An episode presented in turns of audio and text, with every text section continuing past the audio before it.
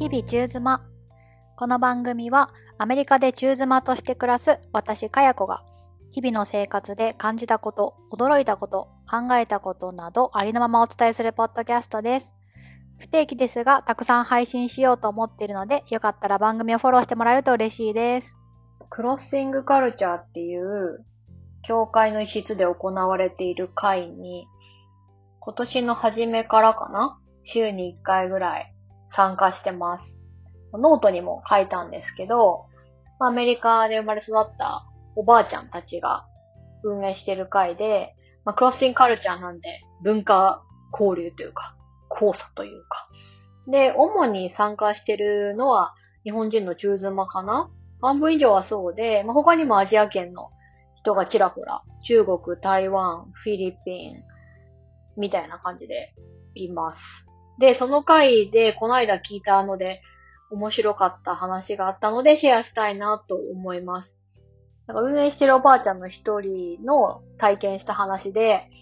彼女はね、その日めちゃめちゃ忙しかったらしいんですよ。なんか、朝は夫を病院に連れて行って、で、戻ってきて、で、午後は遠くに住んでる娘が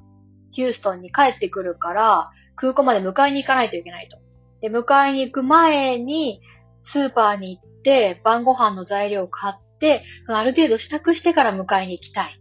みたいな感じだったんですね。で、私たちが住んでるところって空港に行くまでに少し時間もかかるから、もうめちゃめちゃ焦ってたみたいなんですよ。夫を病院連れて帰ってきたら、もう昼前だし、やばいやばいみたいな。で、バタバタしながらスーパーに行って、で、急いで買いたいものをカゴに入れて、でも早くお会計済ませたいの。でもレジどこも並んでて、一番空いてるとこ、やったと。一人会計してるだけで、あの人終わったらすぐ自分だってもうそこに滑り込んで、よしよし、いいぞと思ってたら、なんかなかなか前の人の会計が終わらないと。なんでだと思ってよく見ると、なんかそのご婦人が、あの、一つキャッシャーに物を渡して、ピーって言って値段確認したら、買うかどうか思案して、キャッシャーにレジの人に商品を一つ渡して、ピッて値段確認したら、うん、やっぱそれは買わないでおくとか言って、なんか一つ一つの商品に対して値段を確認して、買う、買わないみたいなことをやってたらしいんですよ。で、まあ、どうやら、その、すごく生活が豊かな方ではないみたいで、こう自分の買える範囲の中で何を買うか買わないかみたいなのを、まあ、キャッシャーでやってると。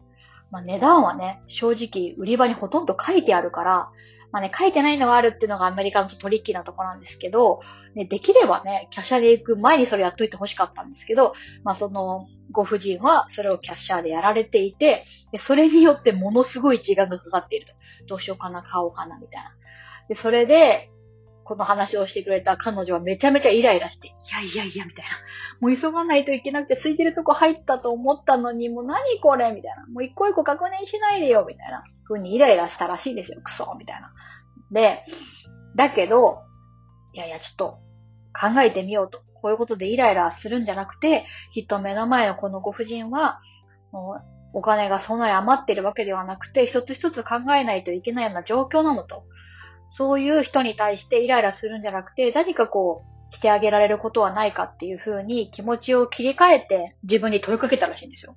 ほんで、そこで彼女の取った行動が、あの、もしよかったらと、そのレジの人と、そのご婦人に、もしよかったら今カゴに入っている残りの商品は全部私がお金を出しますので、購入されたらどうですかってオファーしたらしいんですよ。でもびっくりで、で、もちろんご婦人はそんなこといいんですかと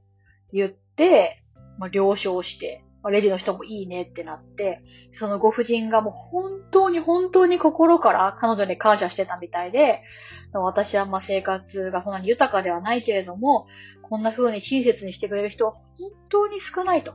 親切なことをしてもらった経験とかたくさんあるわけではなく、むしろ滅多にないと。ね本当にあなたに感謝してると。本当に本当にありがとうっていうのをもう涙ぐみながら言って、ハグしてくれたらしくて。で、それで、それハグしてるのを見て、もうキャッシャーの人も身を乗り出してハグして、なんか周りにいた人もよかったね、みたいな感じになって、もうすごいいい雰囲気になって、で、本当に本当にありがとうって何度も、何度も何度も言われながら、もう別れをして、まあ自分もなんとか買い物を終えて、娘を迎えに行く前にいろいろ終えることもできて、まあこれはともすれば、まあただただイライラしても早くしてくれよっていう風になって汗汗して終わっていたかもしれない日だったけれども、どうしたらいいかな、自分にできることあるかなと考えて、もう残りの商品を全部買ってあげたことで、なんかすごく自分自身も満たされたし、感謝もしてもらえたし、きっとその目の前のご婦人の力にもなれたと思うから良かったと思うみたいな経験を語ってくれたんですよ。そんなことあるみたいな。すごいですよね。なんかすごい経験だなと思って。なんか日本で目の前の人の買い物を代わりに買ってあげるみたいなことって聞いたことないんですよ。まあ、バーとかでね、あちらの方からです。みたいなやつとか、なんか有名人とかがね、大先輩とレストランたまたま出会って、で全然先輩は先輩、自分は自分たちでご飯食べてるんだけど、会計の時に先輩が支払っていかれましたよ、みたいな、粋なね、話とかは聞いたことあるけど、もう見ず知らずの目の前の人の日用品を買ってあげるって、なんかすごい考えだなと思って。で、それで思い出したのが、またこのクロッシングカルチャーの別の回で、バケットリストを作ろうっていう回があったんです。バケットリストっていうのは、の死ぬまでにやりたいことのリストっていう意味なんです。まあ、最近は死ぬまでにじゃなくて、サムバケットリストとか言って、この夏にやりたいことみたいなとか、まあ私がハワイに半月一人で行った時も、なんかハワイのバケットリストあるの？みたいな。ハワイでやりたいこと。みたいな風に、まあ、やりたいことっていう意味合いになってきつつはあるんですけど、まあ、本来は死ぬまでにやりたいことらしいんですよ。で、その時のクロッシンカルチャーの回では、あなたのバケットリストも作ってみようみたいな感じで、あの、考えてみるってやつだったんですけど、その考えるヒントになるかなと思って、アメリカでよくバケットリストとして言われてるようなことを例として出しますねって言って見せてくれたんですね。で、それは、例えばスカイダイビングをするとか、なんか、借金を返すとかもありましたし、まあ、どこどこに行くとかね、ナショナルパーク全部行くとか、国立公園全部行くみたいなこととか、いろいろ書いてある中に、まあ、2、30個あったんですけど、なんか、スーパーで前の人の商品を全部買うっていうのがあったんですよ。バケットリストの中に。だからある意味、こう、アメリカのカルチャーの中では、なんか一度やってみたい、なんか、ちょっとエキサイティングで親切ないいことみたいな感じになってるのかなと思って。じゃないと、私が日本で今まで暮らしてて、この出来事を知らずに、同じ状況になったとして、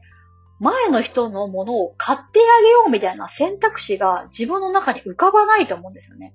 そういうことってあるんだっていうのを知らないと。で、これはまあキリスト教にも密接に関わってるんだろうなと思うんですけど、なんかバケットリストの例示として出てくるようなメジャーなことなんだっていうことも、にもびっくりしたし、よもやもう身近にね、それを実践してる人がいるだなんて言ってのもびっくりしました。まあ言ってもね、目の前の人の買ってあげるって言っても何万とかには、まあ多分ならないじゃないですか。で、よもやそんなね、まあ、生活に少しま困っていらっしゃるのご婦人だったら、自分の予算内で買うためにね、もうバカスカバカスカ入れてるわけでもないと思うし。だから、まあ、言ったら数千円とかで、が、目の前の人を助けれるんだったら、やろうみたいな風に思うんだなと思って、なんか、すごいなと思った出来事のシェアでした。以上です。